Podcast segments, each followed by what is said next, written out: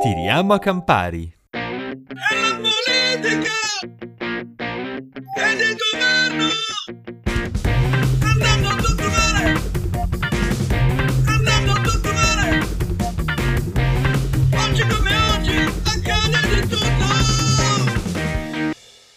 Ciao a tutti e benvenuti a questa puntata di approfondimento di Tiriamo a Campari. Approfondimento dedicato alla mafia in Veneto. Come sapete abbiamo già registrato una puntata più di carattere generale sulla mafia in questo territorio dove abbiamo cercato di capire le origini del fenomeno mafioso in Veneto, il perché ha avuto questa facilità la mafia a relazionarsi con questo territorio e anche in che modo, sempre a livello generale, funziona l'interazione tra il gruppo mafioso e il substrato culturale veneto. Questa puntata di approfondimento è invece dedicata a capire più concretamente come funziona questo rapporto, in che modo quindi di fatto la mafia riesce a inserirsi all'interno dell'economia veneta. Cercheremo di farlo attraverso l'analisi di due casi specifici. Il primo è quello relativo ai mondiali di sci di Cortina e il secondo, forse più famoso, è quello relativo alle inchieste che sono state fatte su Eraclea. Lo faremo sempre con il nostro ospite Gianni Belloni. Ciao Gianni. Ciao, ciao a tutti. Ti chiederei di cominciare quindi dal primo caso, quello relativo ai mondiali di sci di Cortina. Se puoi raccontarci in questo caso come la mafia è riuscita a inserirsi in questo appalto. Nell'ottobre del 2020 emerge una interdittiva da parte della prefettura di Mantova nei confronti di una ditta che si chiama Garda SRL che eh, sta lavorando, indirettamente lavorando nei cantieri per i mondiali eh, di sci alpino previsti a Cortina nel 2021 riguardano eh, anche il rifacimento, la modernizzazione della strada d'Alemagna che porta appunto al Cadore poi a Cortina. E la Garda SRL in realtà non lavora direttamente nei cantieri, ma ha fatto un contratto di distacco di manodopera presso una ditta molto importante e molto grossa, una ditta bolognese, la Site SPA, che eh, sta facendo dei lavori in vari tratti della, della strada d'Alemagna. Il lavoro di controllo che viene, che viene fatto dai cantieri, che viene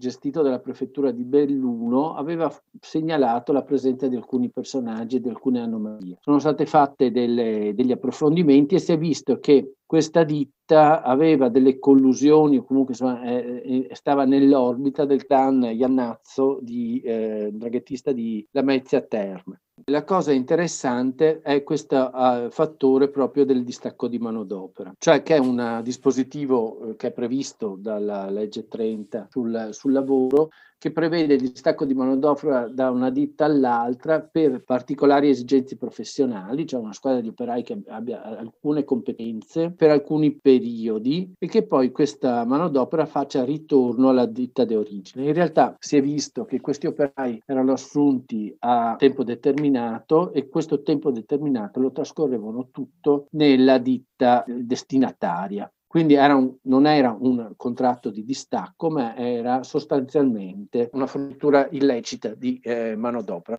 Ma a questo punto viene spontaneo chiedersi, ma qual è il senso di questa operazione? Qual è il ruolo di questa manodopera non specializzata all'interno di quel cantiere? A cosa serve? Noi vediamo anche leggendo l'interdittiva che questi operai avevano funzione di coordinamento, controllo del cantiere, direzione del cantiere, fosse un po' un ruolo di disciplinamento della manodopera. Quello che è venuto fuori, cercando un po' di capire che cosa stesse succedendo nei cantieri dei mondiali, è che noi abbiamo alla base dei contratti al massimo ribasso questo per una serie di deroghe che ci sono state negli anni al codice degli appalti. Questo porta le imprese a uno sforzo per quanto riguarda la compressione dei costi, concorre un po' al ribasso, no? concorre un po' a questo tipo di dinamica ecco, che può accadere che le, eh, le imprese mafiose abbiano il loro ruolo.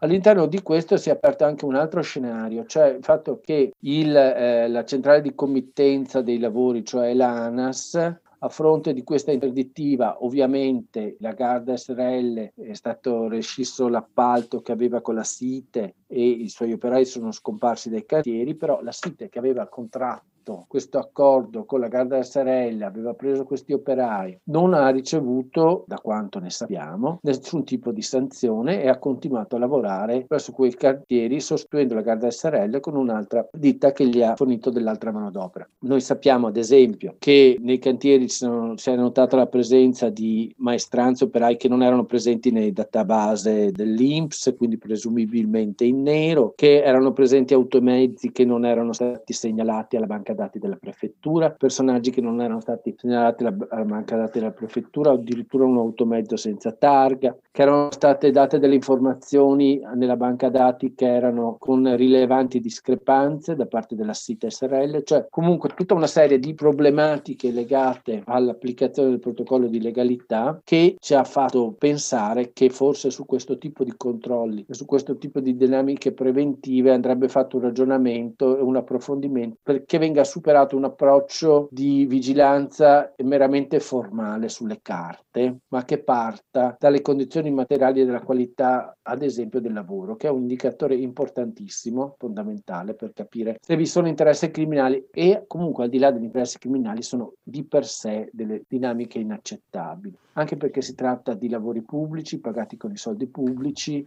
e sarebbe una buona garanzia fare in modo che vengano eseguite a regola d'arte e con una certa certezza delle regole. La presenza di gruppi criminali è come dire un, un, segnale che le cose non stanno andando, non stanno andando in termini complessi che non riguardano solo la presenza di gruppi criminali, ma tutta una serie di dinamiche che stanno intorno alla loro presenza. Quello che tu ci stai dicendo è che le verifiche preventive che vengono fatte in sede di gara non sono sufficienti a individuare delle imprese mafiose, giusto?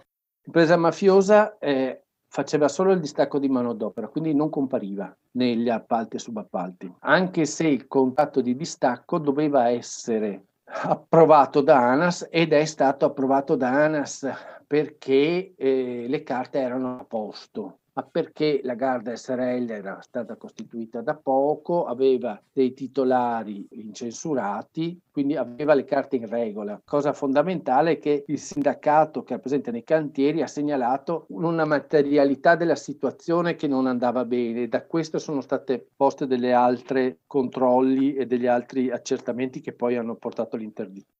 Siamo il paese delle carte e c'è anche chi sostiene che la burocrazia sia fatta apposta a ciò che questi eventi accadano. Passando ad un altro caso che ha fatto molto rumore recentemente, forse nel pubblico non specializzato è quello che ha fatto più rumore, quello di Eraclea, caso che ha coinvolto l'ex eh, sindaco di Eraclea, Graziano Teso, un avvocato e anche presidente della Camera Penale veneziana e un poliziotto dell'area costiera. Puoi riassumere brevemente la vicenda? Sì, beh, una, una vicenda eh, lunga mm, più di 25 anni ed è una vicenda che appunto affonda le sue radici nell'incontro tra questo personaggio personaggio che è Luciano Donadio, un imprenditore nel campo dell'edilizia, Luciano Donadio e fratelli Buonanno, che nel loro trasferirsi al nord incontrano una situazione molto particolare. Noi abbiamo la presenza fino al 95 di un gruppo criminale che faceva riferimento all'organizzazione di Maniero, che aveva un ruolo abbastanza importante in tutto il Veneto orientale, che però nel 95 scompare perché con l'autodissoluzione eh, dell'organizzazione di Maniero a seguito delle sue rivelazioni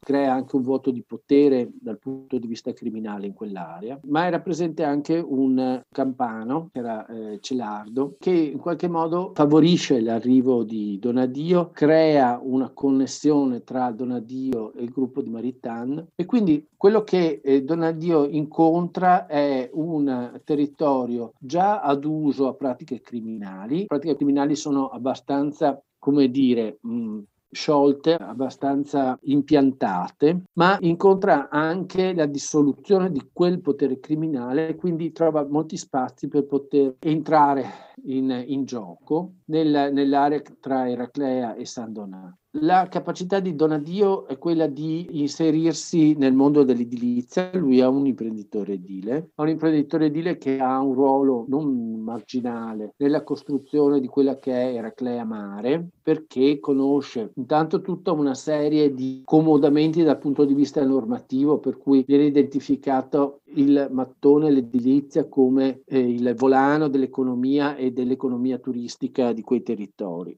e quindi in qualche modo i metri cubi di cemento sono l'indicatore del benessere eh, generale e vengono moltiplicati nei vari provvedimenti amministrativi. E sia perché appunto lui riesce non solo a, di per sé a partecipare a questa grande corsa all'oro che è l'edificazione del litorale, ma anche a rifornire altre ditte edili del territorio, ad esempio di manodopera, facendo della fornitura di manodopera uno dei suoi eh, business. Ma concretamente questo Donadio come fa ad inserirsi, diciamo così, nel mercato locale? Inizialmente l'atteggiamento di eh, Luciano Donadio è un atteggiamento di una persona che sta, cerca- che sta cercando di farsi largo e cercando di imporre la sua attenzione nel territorio e di imporsi come punto di riferimento per alcune dinamiche. Questo lo fa anche con un uso abbastanza spregiudicato della violenza e anche con alcuni attentati eh, violenze che vengono perpetrate. A questa fase ne segue un'altra nel quale Donadio è riuscito in qualche modo a diventare un punto di riferimento per alcuni business, in cui il suo potere si consolida e parte per una nuova sua strutturazione che è legata all'appoggio che gli viene anche offerto da tutta una serie di professionisti. Pensiamo da una parte al mondo bancario che lo aiuta in maniera sostanziale sia nella gestione di prestiti sia nel consiglio per l'impiego dei proventi in nero sia per tutta una serie di investimenti che, per cui viene orientato. Dal punto di vista professionale, con alcuni commercialisti che ad esempio lo introducono a tutta la pratica delle, delle truffe, della fatturazione falsa, dell'evasione fiscale e quant'altro, ad, ad, altri imprenditori che eh, lo spalleggiano in, alcuni affari. Alle alleanze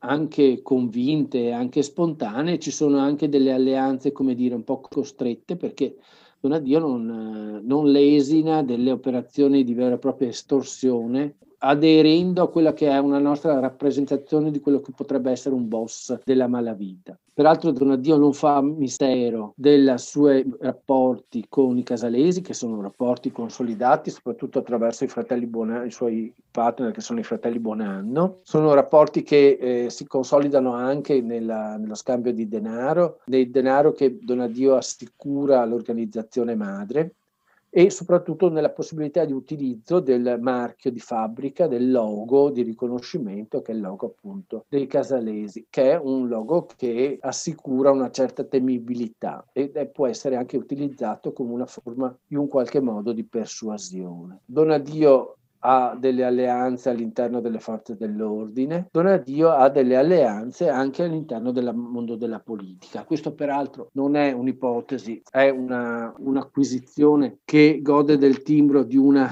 sentenza di tribunale, il fatto che vi siano stati gli scambi di favori tra appunto Graziano Teso e, e la compagine politica che lo sosteneva e il gruppo di Donadio. E nel seguire le sue varie fasi, le sue evoluzioni è interessante ad esempio anche il fatto fatto che nel momento in cui si comincia a sentire in maniera abbastanza pesante la crisi dell'edilizia, anche le imprese, la, strategia economica di Donadio ha un'evoluzione e vediamo che ad esempio si eh, consolida la sua attività di procacciatore di manodopera, la sua attività di traffici illeciti e soprattutto di truffe, eh, fatturazioni false, evasioni fiscali e quant'altro grazie all'appoggio dei commercialisti e dei, dei professionisti di cui eh, abbiamo parlato poc'anzi. Una traiettoria criminale che si adatta e si come dire, che produce ed è prodotta dalle dinamiche territoriali e sociali del, del territorio. Quindi diciamo che, come ci spiegavi anche nella, nella, puntata generale sulle mafie, qui il consenso sociale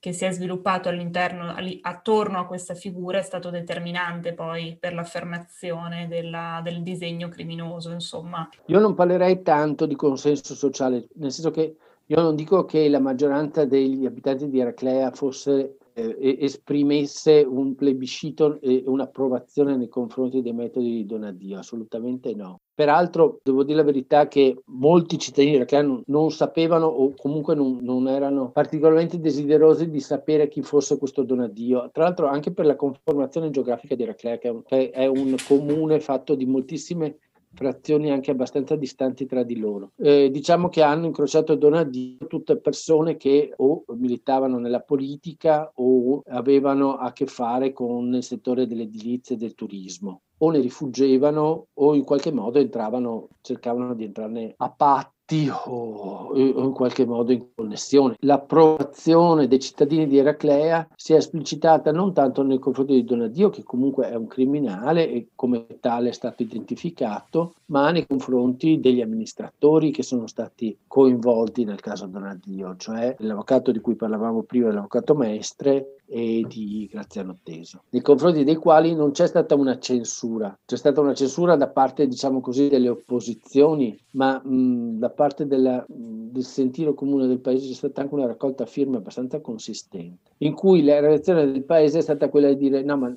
questo Graziano Teso è figlio nostro, non è un mafioso, perché l'immagine che voi ci, ci, state proponendo di questo paese, cioè di Eraclea come casal di principe, è, un, è, un'immagine che noi assolutamente non riconosciamo, ma anche perché non era così. E quindi la reazione era come dire ci state attaccando, quindi una reazione di difesa che è anche una reazione in qualche modo di autoassolvimento collettivo. Ma dalla tua ottica di studioso ormai da anni della, della mafia in Veneto, secondo te questo caso di Eraclea ha cambiato un po' la percezione generale e collettiva della mafia? È stato un po' un punto di svolta? Lo è stato probabilmente in provincia di Venezia, non so quanto lo sia stato a livello regionale. Ha sicuramente intaccato alcune retoriche dell'idea di una mafia come agente esterno che intacca una comunità di per sé sana,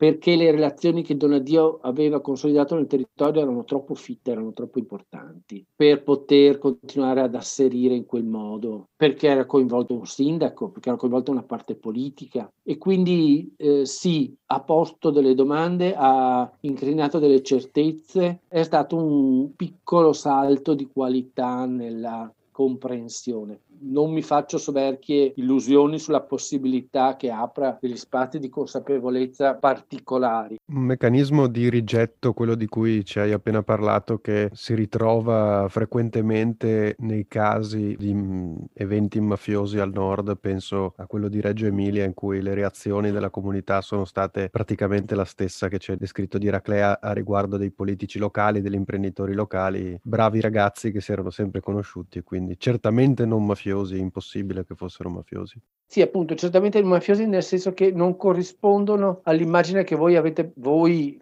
media, voi ci avete proiettato addosso, no? Noi non siamo Casal di Principe, però da questo punto di vista è vero, non erano Casal di Principe, loro erano Eraclea e le dinamiche collusive criminali erano particolari di Eraclea, non, po- non possiamo eh, sovrapporci altri immaginari per proiettare altri film con tutto il contenuto immaginifico che queste immagini hanno. Altrimenti facciamo fatica, no? Il processo di comprensione diventa più faticoso.